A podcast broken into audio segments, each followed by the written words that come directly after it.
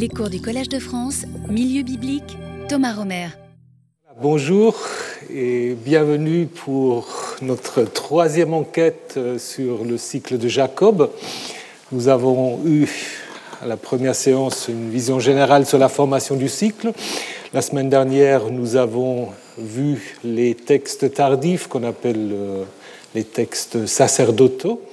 Et aujourd'hui, nous allons nous intéresser euh, à Jacob et Ésaü. Donc, vous vous souvenez qu'il y a deux, fait, il y a deux protagonistes qui se trouvent face à Jacob. C'est Ésaü d'un côté et de l'autre côté Laban. Et euh, vous vous souvenez que les histoires avec euh, Ésaü, ça cadre un peu euh, le cycle. Et au milieu se trouvent les histoires avec euh, Laban, dont nous allons parler aussi. Euh, je vous annonce déjà que tout à l'heure au séminaire, nous n'allons pas traduire des textes aujourd'hui, mais nous allons avoir une intervention de Martina Weingartner, qui est postdoc ici au Collège de France, et qui a justement travaillé sur ces histoires de conflits. Donc elle va faire une petite comparaison entre Jacob Ésaü et Jacob et Laban. Donc euh, cet après-midi, si vous avez le temps, vous êtes le bienvenu à rester pour euh, le séminaire, même si vous n'êtes pas des hébraïsons. On reprendra les cours d'hébreu euh, la semaine prochaine. Voilà, donc ces histoires en Genèse 25 et 27 euh, introduisent en fait maintenant le, le cycle de Jacob et hum, qui insiste surtout au début sur quelque chose qui est très courant, des conflits, des conflits entre frères et sœurs. Euh, C'est un thème qui est important dans la Bible, mais pas seulement dans la Bible. Je pense euh, le fait qu'il y a tellement d'histoires sur les conflits entre frères et sœurs, bah, ça reflète sans doute une expérience très humaine, je veux dire. Donc, je ne pense pas qu'on invente ça. Euh, Peut-être les uns les autres ici dans la salle, vous avez aussi euh, eu euh, des telles histoires. Donc, il ne faut pas que ça va chaque fois jusqu'au meurtre. Dans la Bible, ça arrive pas. Si vous prenez qu'un à Abel, voilà, ça se passe très très mal. Après, des choses un peu plus soft. Ismaël et Isaac, c'est plutôt en fait un conflit entre Sarah et Hagar, mais qui est répercuté sur les frères. Ésaü Jacob, dont nous allons parler. Jacques, Joseph est face à ses frères. Mais il y a aussi euh, des conflits dont nous allons parler au niveau des femmes de Jacob, entre Léa et Rachel, par rapport à des naissances. Ensuite, euh, dans la mythologie grecque, on peut citer Atrée et son frère jumeau Thyeste, qui en fait euh, vont assassiner leur demi-frère euh, Chrysippe et se battre euh, pour la monarchie. Finalement, euh, c'est un fils de Thyeste qui va tuer Atrée. Ou encore les fils d'Oedipe, euh, donc vous connaissez sans doute Antigone de Sophocle, Polynès le fils cadet et Étiocle l'aîné qui aussi s'entretuent. À Rome, vous connaissez toutes et tous Romulus et Rémus, aussi des jumeaux hein, qui se disputent euh, sur la fondation de Rome et sur le pouvoir. Et selon les traditions, euh, Rémus est soit tué par son frère ou par un des proches euh, de Romulus. C'est pas seulement des frères humains, on a les mêmes thèmes aussi parmi les dieux. hein. En Égypte, vous avez Osiris qui est tué par son frère Seth, ressuscité ensuite d'une certaine manière. En Inde, on a dans le Mahabharata euh, l'histoire de Sunda Upsunda, aussi deux frères divins d'une certaine manière, euh, invulnérables, mais qui ont fait en fait que les autres dieux font s'entretuer à cause d'une femme. Ça, c'est aussi un, grand classique. Et puis, euh, en Océanie, Indonésie et ailleurs, avec des variations, il y a aussi deux jumeaux divins, Rongo et Tangoroa, euh, qui, un peu comme dans Enuma Elish, se trouvent déjà dans le ventre euh, de leur mère divin, et euh, finalement, la mère euh, divine va favoriser finalement Rongo. C'est aussi quelque chose qu'on peut mettre en parallèle avec ce que nous avons avec Rebecca et Jacob. Donc voilà, c'est un thème très très euh, général, et l'histoire de Jacob, en fait, va s'ouvrir sur ce conflit de deux, voire de trois manières. En fait, ça commence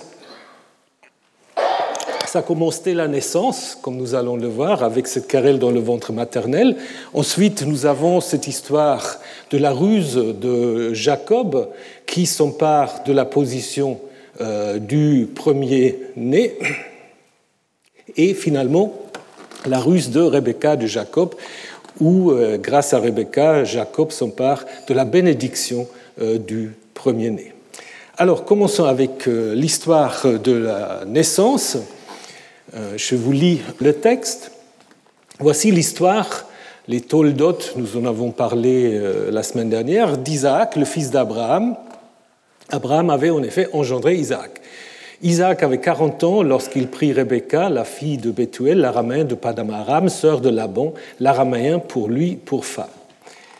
Isaac implora Yahvé au sujet de sa femme, car elle était stérile, et Yahvé se laissa implorer.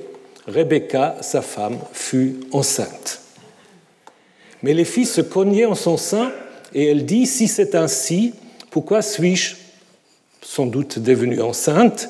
Et elle alla consulter, littéralement chercher Yahvé.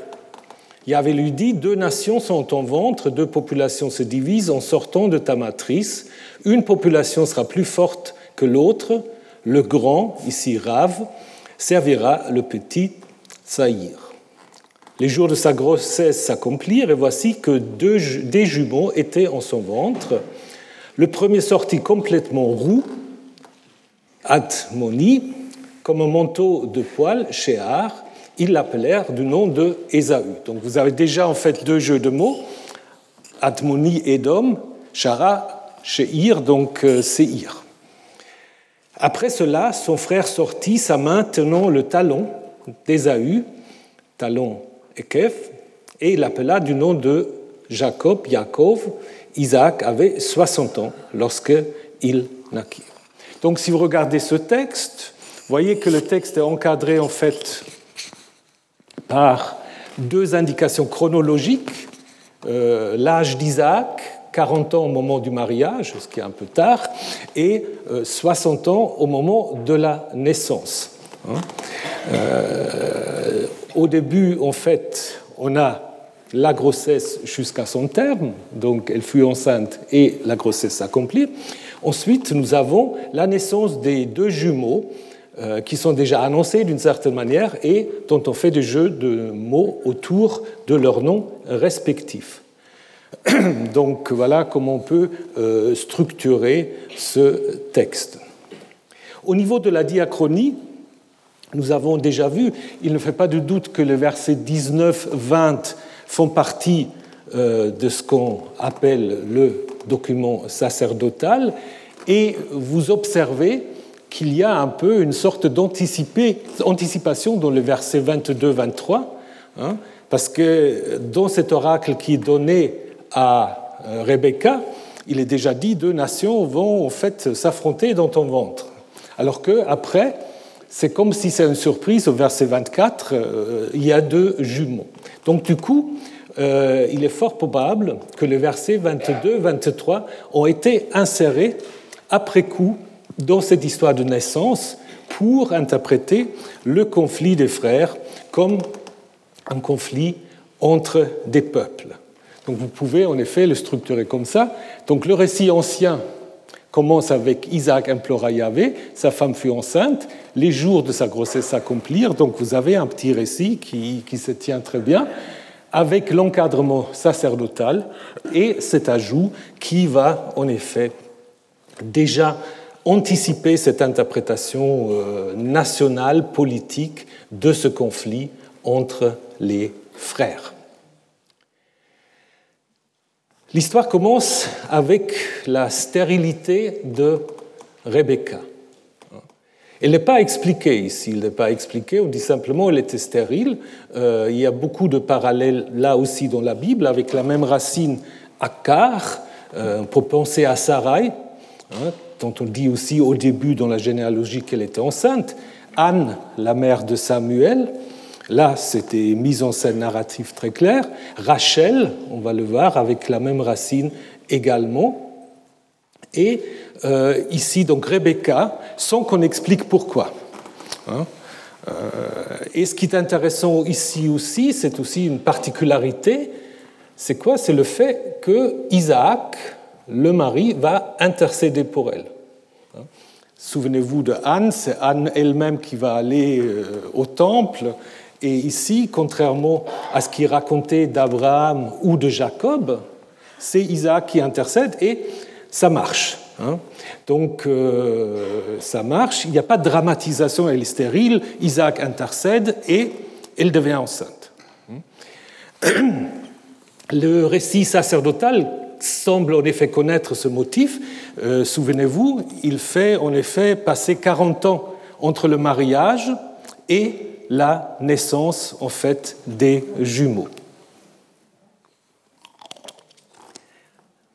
Alors, comme je vous ai dit, avant que les jumeaux naissent, il y a une autre consultation euh, de Yahvé, cette fois-ci par Rebecca. Rebecca qui va consulter Yahvé chercher. Euh, on ne dit pas comment ça se passe. Quand on va chercher Yahvé, Comment faut-il imaginer ça? Normalement, on va dans un sanctuaire, on va voir un prêtre, on va voir un prophète. Hein. mais tout cela ici, euh, c'est ramassé. C'est une histoire très très ramassée, on ne sait pas. Hein. Donc, euh, et là, donc, une réponse. Est-ce que c'est par communication directe? Ça peut arriver aussi. Pensez à Hagar qui rencontre le messager euh, de Yahvé dans le désert, qu'on ne nous dit pas, mais euh, on a en fait une sorte de mise en parallèle de Rebecca et Isaac. Isaac au début qui implora Yahvé et maintenant Rebecca qui va chercher Yahvé. Une expression qui est très fréquente notamment dans le livre des chroniques, donc, ce qui euh, d'ailleurs confirme d'une certaine manière que ces versets 22, 23 sont un ajout dans une histoire plus ancienne. Euh, l'idée des conflits des jumeaux dans le ventre de la mère, euh, c'est aussi un thème qu'on peut trouver par ailleurs. Hein. Je vous ai mis là un parallèle qui vient de la bibliothèque d'Apollodore, des deux jumeaux Acrisios et Proitos, qui tous les deux étaient encore dans le ventre de leur mère, que déjà ils se querellaient et quand ils eurent grandi, ils se firent la guerre pour la royauté. Donc c'est assez proche en fait de ce que nous avons ici. Dans la Genèse, nous avons une autre histoire qui semble en effet être un peu calquée sur euh, l'histoire de Jacob et Ésaü. C'est l'histoire des deux fils de Tamar. Hein, donc vous connaissez l'histoire de Tamar euh, qui se fait passer pour une prostituée pour avoir euh, une descendance avec Judas. Et là, au temps de ses couches, il y avait des jumeaux dans son sein. Exactement la même expression que vous avez dans dans Genèse 25. Pendant l'accouchement, l'un d'eux présenta une main que prit la sage-femme. Il attacha un fil rouge ou écartalante en disant c'est lui est sorti le premier. Mais puis il rentre à sa main et c'est son frère qui sortit. Euh, qu'est-ce qui t'arrivera pour la brèche que tu as faite dit-elle. Et donc c'est là aussi, comme dans notre histoire, une manière d'expliquer les noms des deux, des deux enfants. Donc on, l'appela le, celui sortant premier, Peretz, qui veut en effet dire la brèche et ce frère qui sort en Suisse, qui avait sur le bras ou sur la main le filet écarlate, on l'appelait Zera, euh, donc c'est lui euh, qui brille. Donc c'est certainement un récit qui s'inspire déjà de notre histoire. Et comme je vous ai dit, on va interpréter euh, ces deux enfants dans le ventre en train de se quereller comme deux nations, donc euh, une dimension politique qui prépare d'une certaine manière aussi l'interprétation euh, qu'on va donner de la bénédiction en Genèse 27.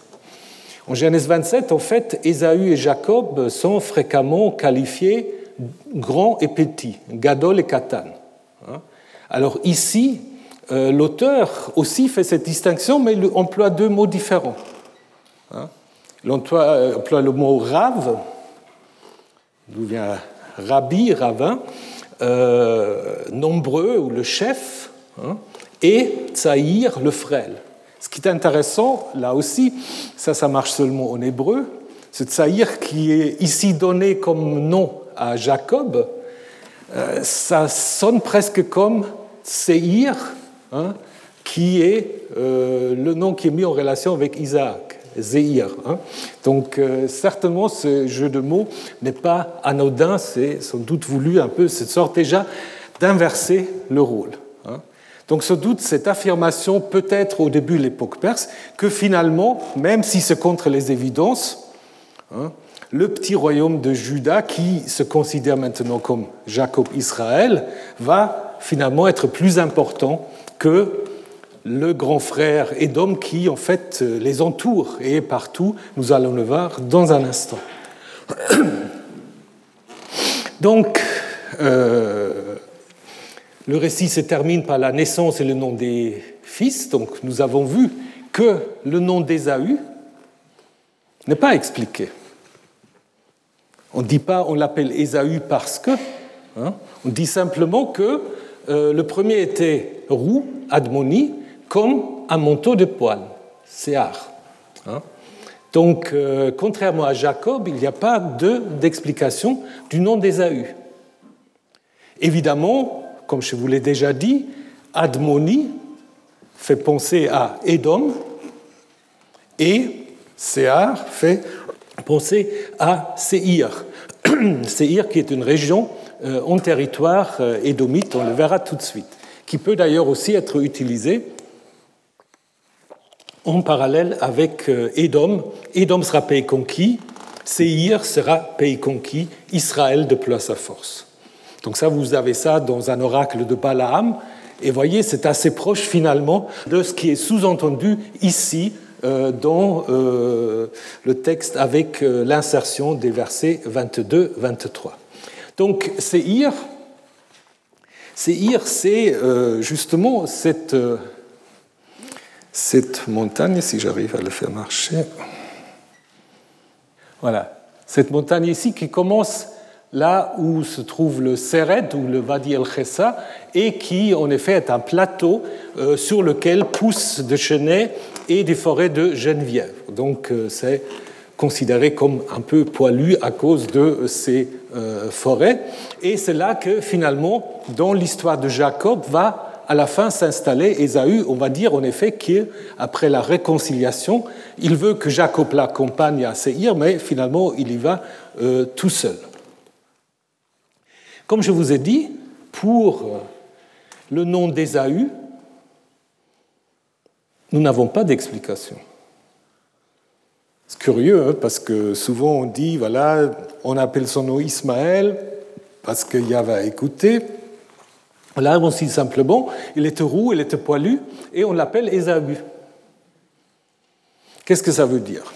Ben, Ça veut dire déjà que pour le public qui entend cette histoire, ils savent qu'il y a une sorte d'identification d'Ésaü avec Édom. Donc à ce niveau-là, on ne peut pas dire que Ésaü, c'est juste le frère de Jacob. Ésaü, c'est Édom. Comme Jacob et Israël, et ça on va le mettre en scène euh, plus tard. Hein. Donc euh, c'est pour cela euh, on a eu toutes sortes de théories sur l'étymologie d'Ésaü, mais qui n'est pas donnée dans la Bible. Hein. On ne donne pas. Certains ont suivi Philon d'Alexandrie, hein, d'Alexandrie, qui a en effet pensé à la racine assa en grec, en hébreu, qui veut dire faire, donc traduit en grec poyen, Poyen faire, mais aussi inventer, euh, avoir des idées, etc. Mais pour Philon, c'était déjà une sorte de, d'étymologie un peu négative. Donc Jacob qui est très focusé, et puis euh, Ésaü qui voilà, se laisse aller, fait ceci et cela. Donc euh, c'est certainement pas une étymologie réelle, d'une certaine manière.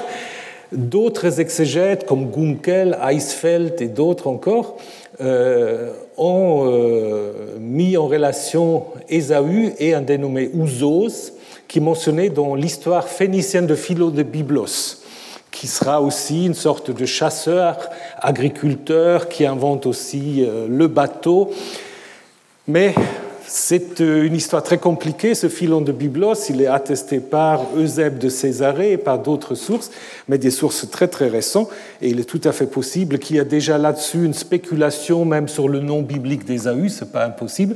Mais là aussi, ça nous avance pas tellement dans nos affaires, parce que euh, le nom est donné, mais pas son étymologie. Donc euh, c'est plutôt peut-être déjà une rélecture du texte biblique. Alors, ce qui est accepté par la plupart des gens aujourd'hui, c'est de dire qu'il y a peut-être un lien avec une racine euh, arabe, ya'as, qui veut dire quelque chose comme être vivant, avoir de l'abondance, ce qui est possible, mais ce qui intéresse peu finalement le. Euh, euh, l'auteur biblique. Donc on ne peut pas exclure que peut-être derrière le nom d'Ésaü, il y avait une ancienne tradition qui ne connaissait pas encore cette identification, mais pour le destinataire du récit, il est clair que Ésaü égale Édom. Donc nous devons nous intéresser un tout petit peu à Édom. Édom, euh, vous avez ici le territoire euh, d'Édom, donc plus large que Séhir, la racine rouge, sans doute inspirée par le grès rougeâtre qui est typique euh, de la euh, région édomite. Ça s'étend là depuis justement ce wadi qui sort euh, de la mer morte et qui descend en fait jusqu'au golfe d'Aqaba. Donc on ne sait pas très bien où étaient les premiers édomites. Certains disent plutôt dans le haut plateau, la Séhir, hein. d'autres pensent plus proche, dans le sud, en lien avec les mines de cuivre. Parce que où est-ce qu'on entend parler pour la première fois d'Édom C'est dans des textes égyptiens, textes égyptiens de la deuxième moitié du deuxième millénaire, hein, où en effet on parle des chassous. Ceux qui suivent un peu les cours, bah, chassous, on en a beaucoup parlé dans les cours autour des origines de Yahvé. Hein. Ces nomades qui se trouvent à la fois en Égypte et dans cette région d'Édom et euh, un, texte, le papyrus Anastasie, euh, dit, c'est une lettre d'un garde frontière qui dit Nous avons fini faire passer les tribus des chassous d'Édom afin de leur permettre de se maintenir en vie. Donc là, c'est l'idée que les chassous d'Édom descendent en Égypte, grand classique aussi pour euh, des raisons économiques. Et euh, un peu plus tard, dans le papyrus Aris de l'époque de Ramsès IV, on a euh, maintenant Seir chez détruit Seir parmi les tribus des Chassous. Nous avons aussi, nous avons aussi des représentations euh, des, des Chassous ici ou encore là. donc, c'est en effet, on les reconnaît à leur bouc et à leurs cheveux tenus par un serre-tête, donc ils ont une coiffure tout à fait euh, contemporain. Euh, mais voilà, euh, donc là, c'est un combat justement du pharaon qui, qui confirme quand même leur importance. Donc c'est pour le pharaon à la fois des gens avec lesquels il faut s'arranger parce qu'ils exploitent les mines, mais parfois ils deviennent un peu trop envahissants. Et donc, ces chassous étaient apparemment impliqués dans l'exploitation minière du cuivre dans la région de l'Araba, euh, qui était en effet devenu le centre de cette industrie à la suite des expéditions euh, égyptiennes. Donc, euh, on a des fouilles qui ont été faites dans la vallée de Timna, ici, trentaine de kilomètres au nord de Elat ou Akaba, qui ont mis au jour deux témoignages d'extraction et de fonte de cuivre dans, dans les fourneaux. Donc, euh, les attestations archéologiques, épigraphiques et iconographiques font en effet apparaître les chassous dans le territoire d'Édom, de Séhir et de l'Araba euh, au moment de la transition entre le bronze récent et euh, l'âge de fer. Ça, c'est sans doute l'origine donc d'Édom. Et juste un petit rappel, parmi les chassous qui sont mentionnés dans les listes égyptiens, nous avons les fameux chassous de Seir, et à l'intérieur de ces chassous de Seir, il y a un groupe qui est appelé euh, Ta Chassou Yawa, donc les chassous de Yahvé. quelque chose comme ça. Donc première attestation, euh, sans doute de Yahvé. Donc ça c'est intéressant aussi, je pense, pour l'histoire de Jacob et Ésaü, parce qu'il me semble quand même derrière, il peut y avoir un ancien souvenir de cette vénération de Yahvé aussi par Chassou ou par les Édomites. Donc, euh, on ne va pas maintenant faire toute l'histoire des Édomites, mais sans aller dans le détail, on peut d'abord dire que quand on parle d'un royaume d'Édom, ce n'est attesté euh, clairement, si on fait abstraction de la Bible, que dans des textes néo-assyriens euh, au 8e euh, siècle, mais il est plausible en effet que cette sédentarisation a commencé avant. Et ce qui est intéressant aussi, ça je le dis rapidement et en passant, vous avez en fait toute une poterie qu'on appelle parfois la poterie édomite, d'autres disent c'est peut-être un peu trop, euh, trop restrictif, d'autres parlent plutôt d'une poterie du sud du Negev, mais qui est, comme vous voyez sur cette carte, qui est très, euh, très répandue aussi dans le Negev, dans le sud de Juda. Donc, ce qui montre aussi déjà, si vous voulez, des contacts entre Édom et le sud de euh, Juda. Alors, si on regarde ce que la Bible nous raconte des Édomites, ben, euh, pour la première fois, c'est David qui aurait en effet se fait un nom lorsqu'il revient d'avoir battu Aram. Là, il faut sans doute lire Édom. Ça, c'est un grand classique dans la Bible, que souvent quand vous avez Aram, en fait, c'est Édom. Pourquoi les Hébraïsons le savent? Parce que le Dalet c'est presque le riche. Donc Edom et Aram, donc il faut juste un peu se tromper ou euh, vouloir se tromper selon. Et euh, donc vous avez cette confusion. Ici c'est assez clair parce qu'à la fin, en effet, c'est très clair. Euh, il installa des garnisons en Edom, dans tout Edom il les installa, et tout Edom fut soumis à David. Donc selon le récit biblique, c'est David qui aurait en effet soumis David. Edom, ensuite, on raconte que Salomon aurait en fait contrôlé le port euh, à Elat. Hein, euh, et euh, ensuite, on trouve cette notice sur Josaphat il n'y avait pas de roi établi, il n'y avait pas de roi en Édom, de roi établi. Certains traduisent comme il y avait une sorte de préfet, mais ce n'est pas très clair. Mais là, ça pourrait être encore un souvenir historique qu'au IXe siècle, il n'y avait pas encore de royauté euh, euh, à Édom. Et ensuite, on a des récits sur des révoltes sous le règne de Yoram. Alors Yoram, c'est très intéressant. Parce que si vous regardez, vous avez dans les Bibles toujours des notices chronologiques des rois du Nord et du roi du Sud. Et tout d'un coup, vous avez pour le Sud et pour le Nord un Yoram. Alors on divise, c'est le Yoram du Sud et c'est le Yoram du Nord et si c'était le même? Probablement, c'était un roi du Nord qui avait en effet mis le contrôle aussi sous Juda. Donc Juda était devenu un peu vassal de ce Yoram. Et là, on apprend que Édom se révolta. Yoram battit les Édomites, mais Édom resta en révolte. Donc là, nous sommes en effet à la deuxième partie du IXe siècle, où il peut y avoir en effet des conflits entre Israël et les Édomites. Nous allons voir dans un instant euh, pourquoi. Ensuite, Amasias, on dit qu'il bat les Édomites, euh, qui semblent avoir ensuite euh, perdu les contrôles du golfe d'Aqaba. Comme je vous ai dit, si on veut comprendre les relations entre Jacob et Ésaü et Édom, on a souvent dit, mais ce n'est pas possible parce que Jacob, c'est le nord, Ésaü, Édom, c'est le sud. Mais il ne faut pas oublier qu'au 9e, 8e siècle, euh, Juda était souvent vassal du nord. Et donc, en fait, ce conflit bah, peut évidemment aussi affecter le nord. D'ailleurs, si vous regardez ces routes, ça c'est la route du roi, et ça, c'est cette route qui va de Gaza à Elat. et où se trouve justement Kuntilet Ajrut.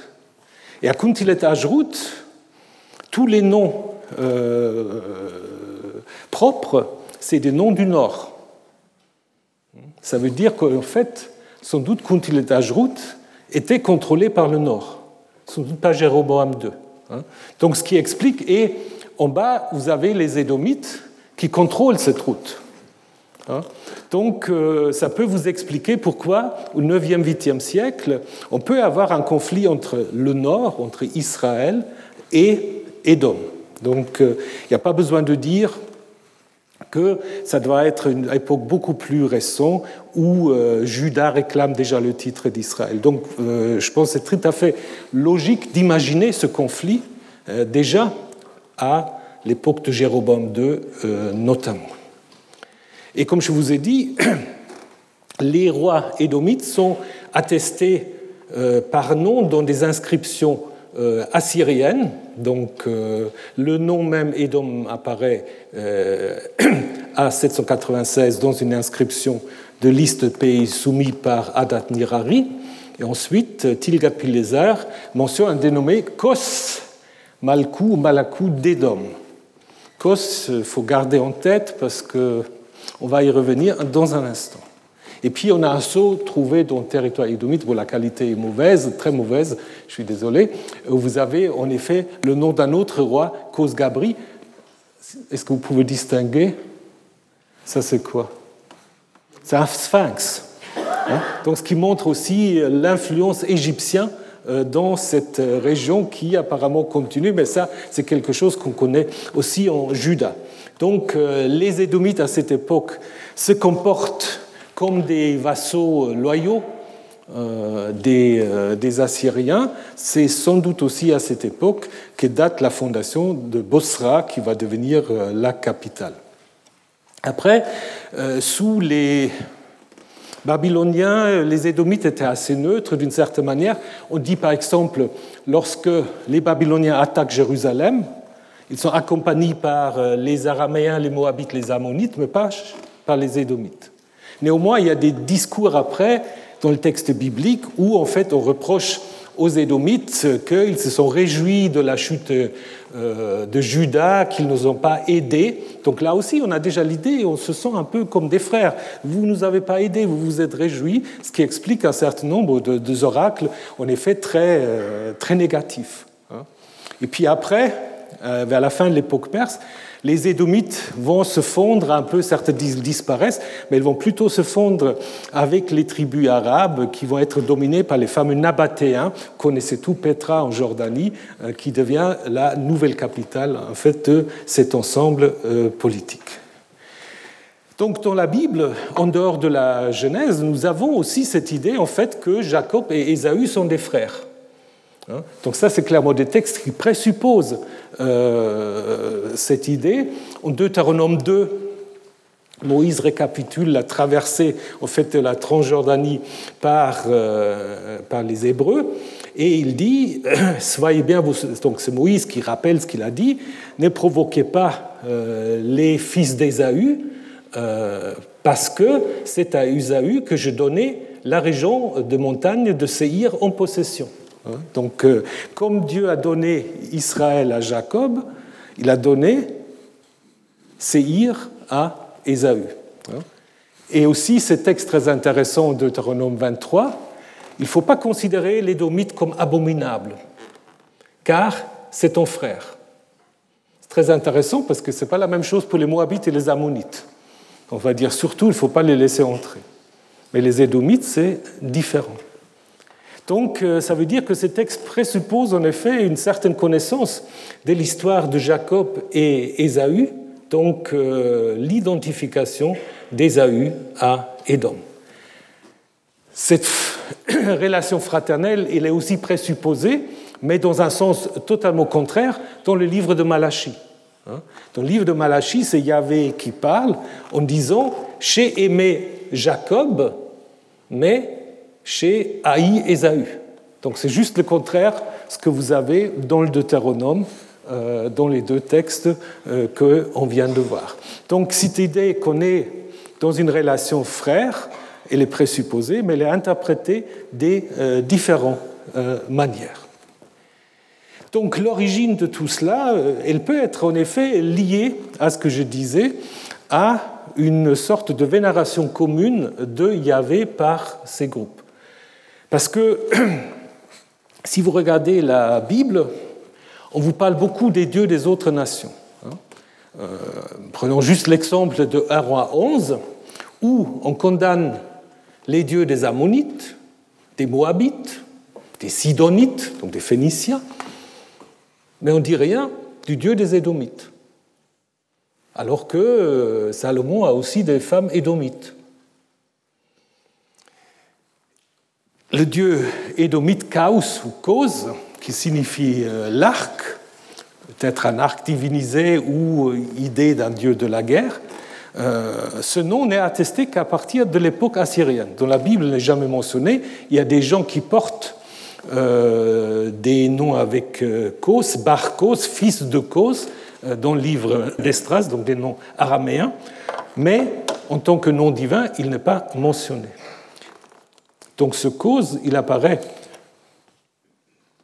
au 8e, 7e siècle, et on a trouvé justement dans ces sanctuaires dont on ne sait pas très bien Horvat Kitmit, si c'est un sanctuaire édomite, judéen, sanctuaire partagé, où il y a des inscriptions mentionnant cause. Certains pensent, voilà, monsieur cause, mais on ne le sait pas. Donc, euh, il n'y a, pas, a pas de titre. Mais donc, en fait, euh, cette euh, divinité fait une carrière assez tardivement. Hein, ensuite assimilée au panthéon arabe.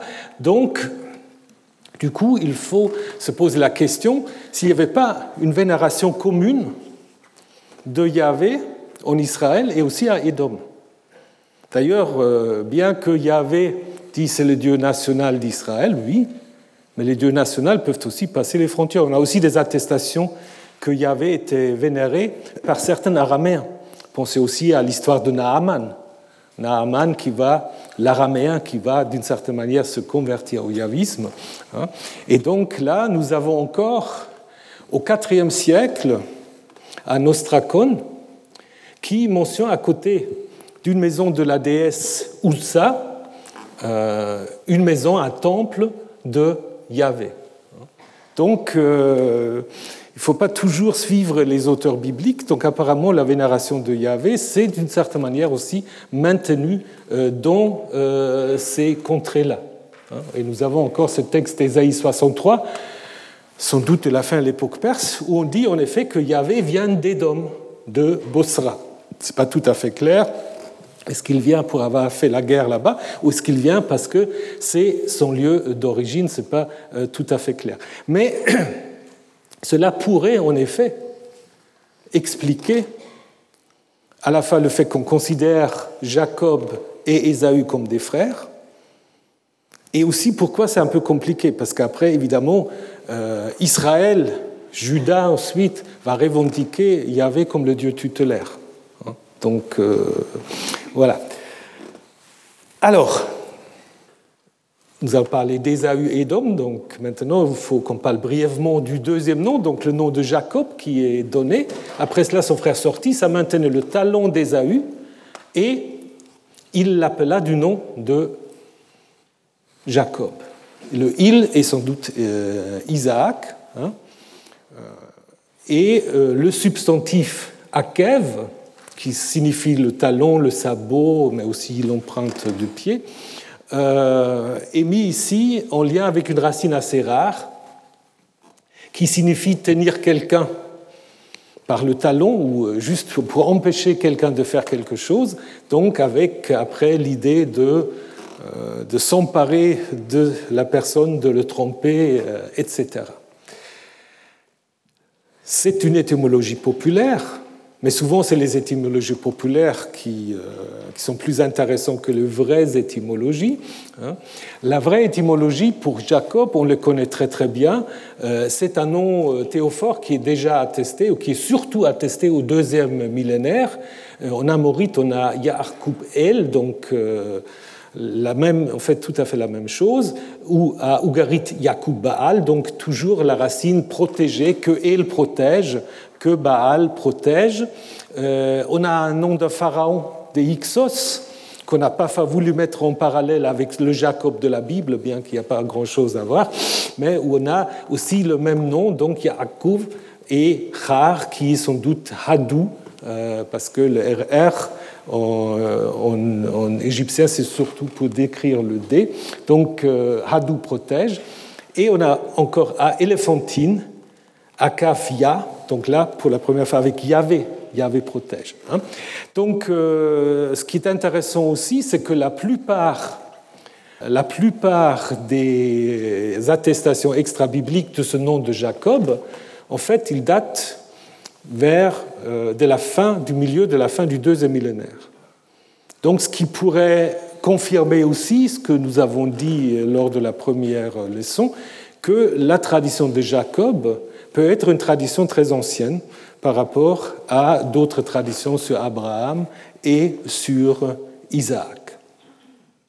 Donc passons maintenant à l'histoire de la vente, ce qu'on appelle souvent la vente du droit d'aînesse, je dirais plutôt de la position de premier-né. Euh, vous allez voir pourquoi. Donc, pourquoi. Donc je vous lis le texte. Les garçons grandirent. Ésaü devint un homme connaissant la chasse, un homme des champs. Jacob devient un homme policé, civilisé, complet, entier, demeurant dans les tentes. Isaac aimait Ésaü à cause de son goût pour la chasse, mais Rebecca aimait Jacob. Jacob fit bouillir une bouillie, Ésaü revint des champs épuisés. Ésaü dit à Jacob, laisse-moi avaler du roux, de ce roux-là, car je suis épuisé. C'est pourquoi on lui donne le nom de Édom. On réinsiste. Et Jacob dit vraiment aujourd'hui même ta position de premier-né. Ésaü dit Voici, je vais mourir, à quoi me sert ma position de premier-né? Jacob dit Jure-le, moi, aujourd'hui même. Il jura et vendit sa position de premier-né à Jacob. Jacob donne à Ésaü du pain, de la bouillie, de lentilles. Pour la première fois, on apprend que c'est des lentilles, sauf à quelques textes de la Septante qu'il rajoute déjà avant. Il mangea et but, il se leva et s'en alla. Ésaü dédaigna la position de premier-né. Alors, c'est un récit euh, très bref, hein, très très bref, avec une introduction, on a une double opposition des frères. Euh, l'un est chasseur, l'autre demeure dans les tentes. L'un c'est le favori d'Isaac, l'autre c'est le favori de Rebecca. Hein. Et ensuite, on a au milieu la vente de la position du premier-né, avec deux discours, si vous regardez le texte, il y a deux discours en alternance d'Ésaü et de Jacob. Et finalement, ce commentaire conclusif, euh, Ésaü méprisa sa position de premier-né. Alors, on peut voir aussi qu'il y a que tous les versets ne sont pas au même niveau. Déjà, quand vous comparez avec Genèse 27, le grand récit du vent de la bénédiction, c'est très très bref. Et on n'apprend pas beaucoup sur les états d'âme des uns et des autres, les parents n'interviennent pas dans l'histoire. Hein. Alors que les peintres, il ne faut pas faire intervenir. Hein. Donc là, vous avez, vous avez un tableau de González Velázquez euh, où vous voyez en fait Jacob Ésaü et puis derrière Rebecca. Mais ce n'est pas du tout dans le texte. Hein. Dans le texte, les parents sont totalement absents. Donc ça veut dire en fait que l'introduction chasseur habitant dans les tentes aimé d'Isaac, aimé de Rebecca, que ça ne fait pas partie à l'origine de ce texte, mais que ça va beaucoup mieux avec l'histoire qui vient au chapitre 27, avec l'histoire de la tromperie. Donc vous pouvez en effet lire euh, les versets 27, les garçons grandirent, Isaac aimait Ésaü à cause de son goût pour la chasse, mais Rebecca aimait Jacob, et puis il arriva qu'Isaac était devenu vieux, et il demande en fait à Ésaü d'aller chasser du gibier pour lui préparer son dernier repas, d'une certaine manière. Donc vous voyez que, en fait, ces versets ont été insérés après coup euh, l'histoire donc euh, de la vente a été insérée après coup dans cette histoire ancienne. Et sans doute aussi, euh, c'est pourquoi on lui donne le nom d'Édom. Je pense à interrompre l'histoire, et puis on le sait déjà d'une certaine manière. Donc ça, c'est un glossateur qui voulait absolument insister sur le fait que voilà, Ésaü, euh, c'est Édom. Donc vous avez le récit ancien, l'insertion du récit de la vente, et finalement cette glose, et peut-être aussi la conclusion, parce qu'en fait, il y a déjà une première conclusion, on dit Ésaü s'en alla, et puis un commentaire, oui, mais il méprisa son droit d'aînesse ou sa position de premier-né. Voilà comment il faut imaginer l'origine de ce euh, texte. Donc, euh, les versets 27-28, comme je vous ai dit, préparent en fait le chapitre 27 avec en fait une description de deux styles de vie, ce qu'on appelait parfois un culture mutos, je, vous dirai tout de suite. Ésaü qui est le chasseur dans des contrées sauvages non habitables, et Jacob dans les tentes, et en même temps aussi berger et agriculteur. Donc deux styles de vie. Jacob est caractérisé par un homme, comme un homme tam, comment il faut le traduire, être complet, être sans faute aussi, être parfait.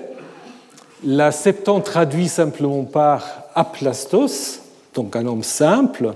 Hein.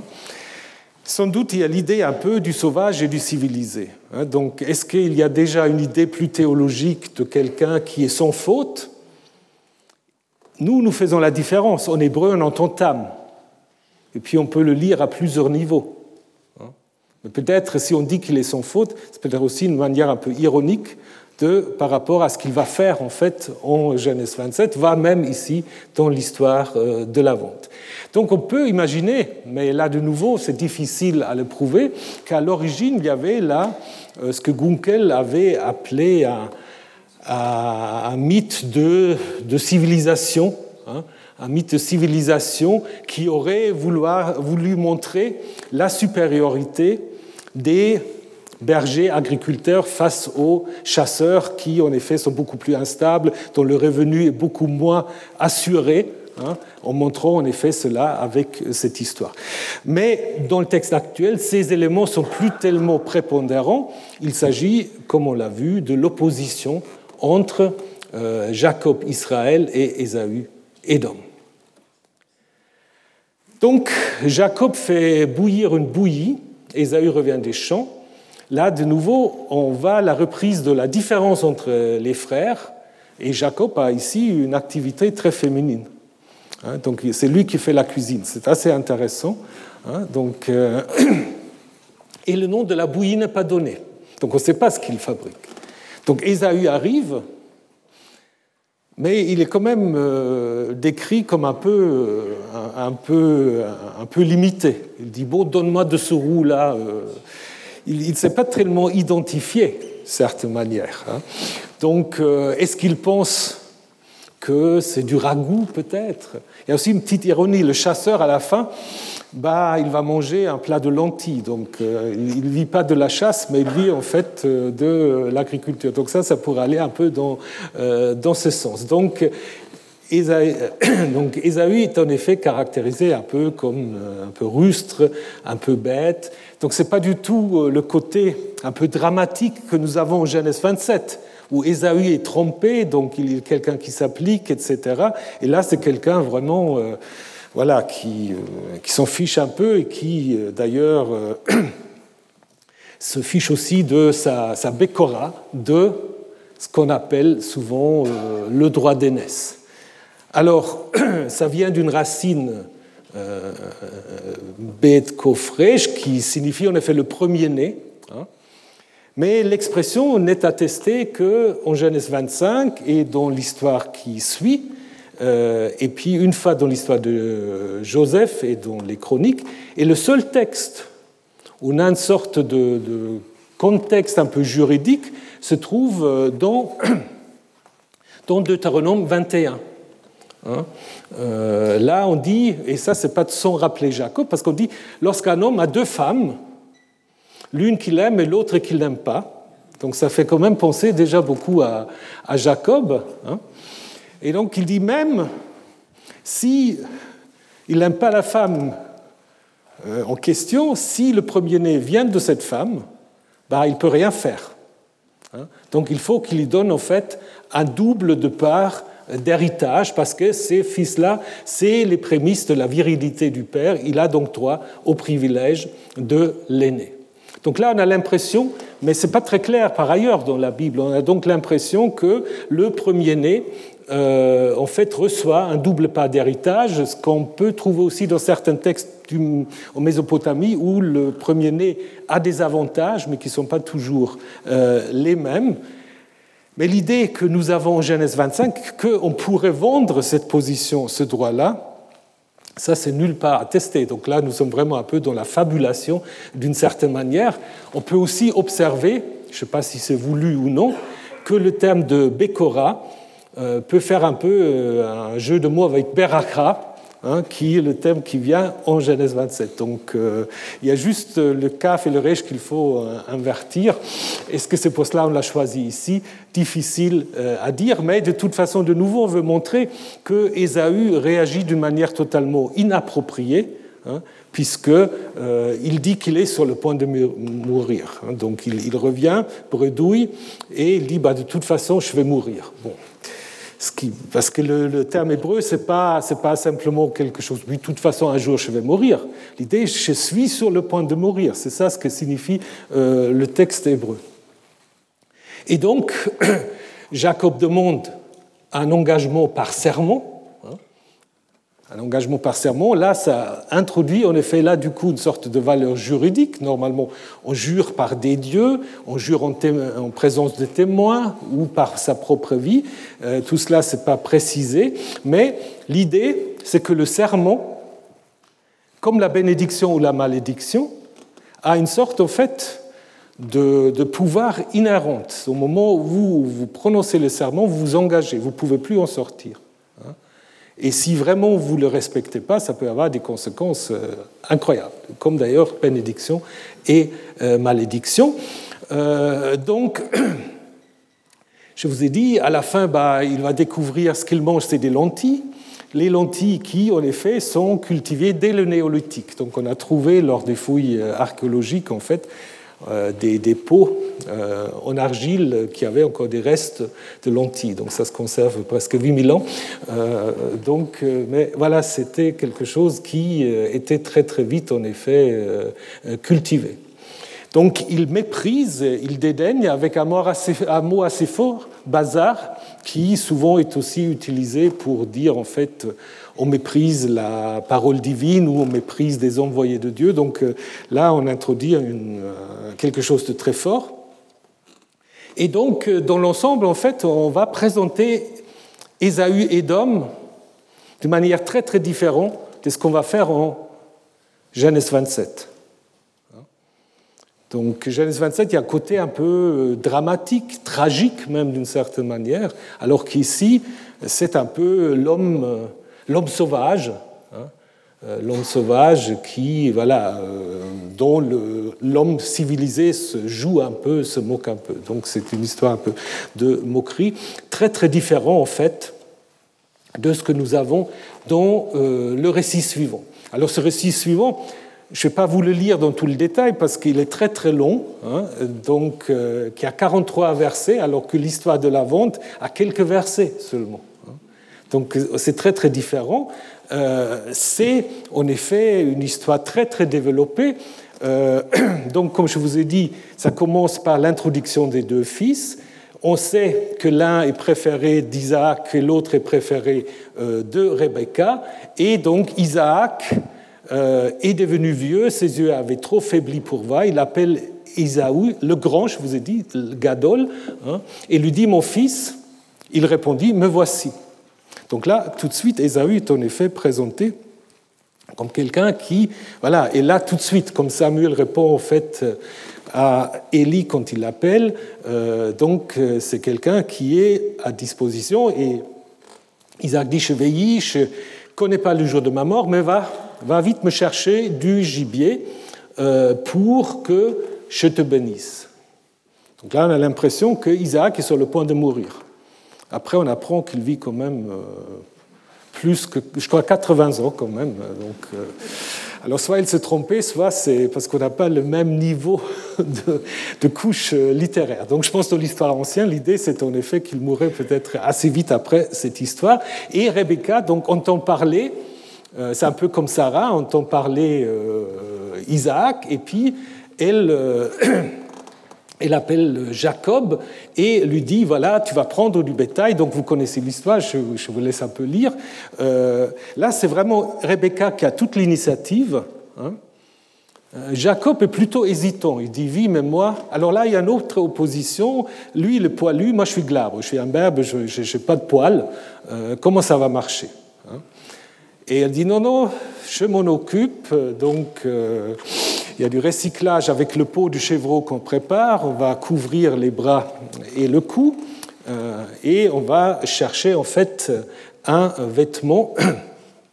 Donc, euh, d'Ésaü, un vêtement de fête, donc sans doute parce que l'idée c'est vraiment une cérémonie solennelle, donc le père mourant va bénir euh, son fils. Et donc, voilà, il entre auprès de son père. Euh, le père a quelques doutes quand même. Déjà, il est étonné pourquoi as-tu trouvé si vite mon fils? Donc, euh, apparemment, euh, il est à peine sorti. Donc, Rebecca fait très vite. Il renvoie. Comment as-tu trouvé si vite? Et puis là, c'est intéressant parce qu'il va dire Ah, c'est Yahvé qui m'a fait trouver très vite. Donc en fait, ça, c'est intéressant parce qu'il utilise le nom de Yahvé pour, en fait, renforcer sa supercherie. C'est Yahvé qui m'a fait trouver. Et donc, euh, Ésaü, toujours un peu hésitant, mais euh, finalement, bah, euh, il mange et il bénit le fils qu'il prend pour Ésaü, avec deux choses, que la divinité te donne la rosée du ciel et des graisses de la terre, abondance du blé et du vin nouveau, que des peuples te servent, que des populations se prosternent devant toi, sois un maître pour tes frères, et que le fils de ta mère se prosterne devant toi. Ça vous semble pas un peu curieux? Il a combien de frères, Jacob? Là, c'est soit un maître pour tes frères, et que tes frères se prosternent devant toi, que celui qui te maudit soit maudit, et que celui qui te bénit soit béni. Ça vous fait penser aussi à quelque chose? C'est la bénédiction qui est donnée à Abraham tout au, début de l'histoire d'Abraham. Et à peine Isaac a euh, terminé de bénir euh, Jacob, et Jacob vite sorti, c'est vraiment comme des pièces de théâtre, parce que si vous observez, il y a toujours deux personnes. Hein. donc l'un sort, l'autre qui entre, mais elles ne se croisent pas. Hein. et donc du coup, voilà, euh, il prépare le met, et puis euh, Isaac comprend pas très bien, et euh, donc il demande, mais qui es-tu? C'est moi ton fils premier-né, Ésaü. Alors là, il tremble d'un grand tremblement, dit, donc qui est celui qui a chassé du gibier qui me rapportait? J'ai mangé tout avant que tu ne viennes, et je le bénis. Et donc là, il y a une idée très curieuse. Ésaü dit, bénis-moi aussi. Et Isaac dit, non, je ne peux pas. Je n'ai qu'une bénédiction. C'est assez curieux aussi. Donc, je n'ai qu'une bénédiction.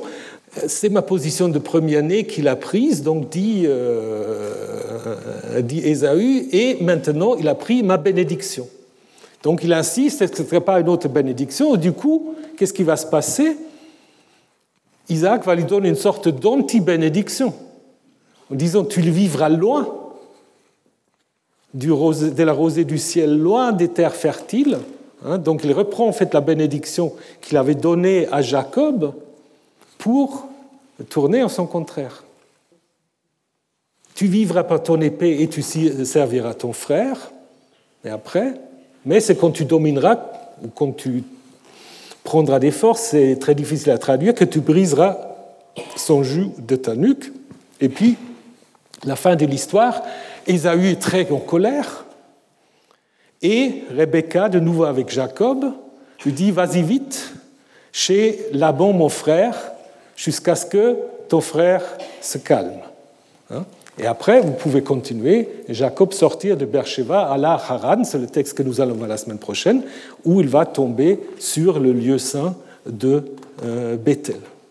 Donc, comme je vous ai dit, c'est une structure assez simple, c'est une histoire, une histoire euh, très longue, mais très très bien organisé. C'est pour cela, certains pensent, on a encore cette idée un peu de la tradition orale, parce que comme je vous ai dit, il y a toujours deux personnages, il y a une sorte même de petit chiasme. Isaac veut bénir Ésaü avant de mourir. Après, c'est Rebecca qui envoie Jacob vers Isaac. Jacob vient devant Isaac, il reçoit la bénédiction. Ensuite, c'est Ésaü qui devient Isaac, mais il ne reçoit pas de bénédiction. Et à la fin, de nouveau, Rebecca envoie Jacob, mais cette fois-ci, il envoie loin d'elle. Donc, euh, c'est une structure très, très simple.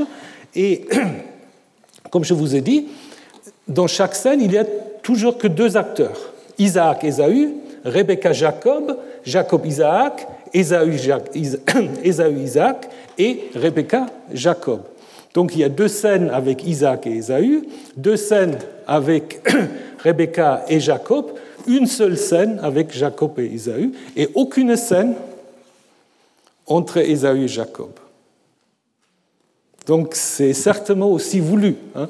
Donc, euh, comme je vous ai dit, ce verset, il arrive à l'autre qui arrive, l'autre qui rentre, donc ils se croisent, mais ils ne se parlent pas. Dans toute l'histoire, dans les 43 versets, les frères ne vont pas se parler. Hein ils ne vont pas se parler. Donc, nous avons là, typiquement, donc une histoire euh, Attendez, je vais juste revenir à l'arrière. L'histoire de tromperie. Hein, une histoire de tromperie, qu'il y en a beaucoup dans, dans la Bible. Vous pouvez penser à, à Jacob et Laban, Tamar et Judas, où il y a aussi une histoire de déguisement. Donc Tamar qui veut avoir des fils de Judas, qui se déguise là comme prostituée. Nous avons vu tout à l'heure les deux fils, Peretz et Tsera. Et Bethsabée et David. Et là, il y a pas mal de parallèles, parce que dans les deux cas, ça commence avec Isaac qui était devenu vieux, euh, David était devenu vieux, euh, Rebecca dit à Jacob, j'ai entendu, maintenant va. Le prophète Nathan dit à Bethsabée, n'as-tu pas entendu, maintenant va. Euh, question, et à la fois, euh, Isaac bénit Jacob alors que ce n'était pas prévu, et David déclare Salomon roi, alors que c'était le tour d'Adonias. Donc il y a une sorte de structure narrative qui est assez, assez comparable. Alors c'est une histoire qui est assez cohérente euh, néanmoins, il y a sans doute des relectures, je vous montre juste deux, trois exemples. Il ne le reconnaissait pas, ses bras étaient comme les bras d'Ésaü, son frère, donc poilus, et il le bénit. Mais la bénédiction, elle arrive quand? Elle arrive seulement au verset 28. Donc vous pouvez enlever 24, 25, 26, 27, et ça marche très bien. Donc quelqu'un a rajouté en fait ces versets-là pour montrer que le repas fait partie de la bénédiction. On ne peut pas avoir la bénédiction sans le repas. Parce que Isaac, au début, disait il faut que tu me sers du gibier. Donc quelqu'un a dit ben, il ne peut pas le bénir comme ça. Euh, de même, on peut voir qu'il y a deux types de bénédictions. Hein. Euh, la première est une bénédiction de prospérité agricole. Et la deuxième, c'est une bénédiction en lien avec les autres peuples. Donc il y a des éléments euh, politiques, comme on l'a déjà vu cette idée des frères qui se prosternent devant, devant toi, ça va pas très bien en fait avec l'histoire de Jacob. Ça va beaucoup mieux avec l'histoire de Joseph. Hein. Parce que dans l'histoire de Joseph, il y a les frères qui se prosternent devant lui. Peut-être on voulait faire des liens à la fois avec ce qui suit, avec Joseph, et avec ce qui était en avant, avec l'histoire d'Abraham. Hein. Donc, nous avons vu euh, Isaac et Ésaü, le fait que Isaac est devenu aveugle, cette manière de dire, voilà, il est proche de la mort, alors que de Moïse, on va dire le contraire. Hein. Moïse était 120 ans au moment de sa mort, mais ses yeux n'avaient pas faibli, avec la même racine. Mais en même temps, évidemment, ici, c'est aussi quelque chose qui est nécessaire pour la logique narrative, parce que toute la supercherie ne peut marcher que lorsqu'il ne peut pas voir. Donc c'est même un, motif, autrement, il n'aura pas pu mettre en place euh, cette histoire donc, euh, euh, de Rebecca. Donc l'idée aussi que l'idée qu'un père n'a qu'un seul, que peut, un père peut dire un seul fils, c'est très curieux aussi. C'est le seul texte dans la Bible. Hein, pensez à Jacob quand il, quand il est proche de sa mort, il va rassembler tous ses fils. Hein. Euh, il y a une autre histoire de l'inversion de la bénédiction aussi dans l'histoire de Joseph, où Jacob bénit le fils de Joseph, Ephraim Manassé, ou Manassé Ephraim. Donc il inverse aussi, il prend le petit pour le grand, mais les deux finalement reçoivent une bénédiction. Hein. Donc c'est le seul euh, texte dans la Bible où on a cette idée assez euh, curieuse. Et donc ensuite, on voit que toute l'initiative, en fait, vient de Rebecca, qui euh, prend vraiment là toute l'initiative. Après, voilà, euh, il y a toutes sortes de manières d'interpréter le rôle de, Rebecca. certains disent, voilà, c'est toujours la femme qui amène tout le malheur. Donc les exégètes disent, oui, c'est comme en Genèse 2, c'est elle déjà qui a commencé avec le fruit, maintenant elle sème le trouble dans la famille. Donc il y a en effet une opposition un peu entre Rebecca et Isaac, mais dans la fin de l'histoire, cette opposition ne jouera pas de rôle, contrairement à l'opposition, évidemment, Ésaü euh, et euh, Jacob. Donc, Jacob euh, se présente comme le premier-né, ce qui semble en effet que dans cette histoire, c'est vraiment cette bénédiction liée au statut du premier-né. Et là, comme je vous ai dit, la, la bénédiction qu'il reçoit insiste d'abord sur les terres fertiles qui passent en fait, ça c'est l'idée, les terres fertiles qui passent d'Ésaü à Jacob. Donc c'est une sorte de récit presque de fierté. Bah, nous, on habite là où c'est grasse et fertile, ça va beaucoup mieux dans le royaume du Nord. Il y a beaucoup plus de, terres fertiles euh, que dans le sud. Hein. Et donc Ésaü va se contenter, en fait, d'une certaine manière, de ce type de terre-là. Donc ça, c'est l'idée, en fait, euh, qui est au début de cette histoire. Nous, on a quand même réussi à avoir la bonne bénédiction, alors que les frères là-bas, bah, ils sont un peuple qui vit aux marges du désert. Et c'est peut-être ça qui est la bénédiction originale, peut-être ce sentiment un peu de supériorité euh, d'Israël à l'époque de Jéroboam, où on avait affaire avec ces Édomites, on contrôlait, on allait à Kuntilet Ajrut et on voyait, quand on descendait plus au sud, voilà quelles étaient les terres. Et puis, euh, voilà, on reflétait ça dans euh, cette histoire.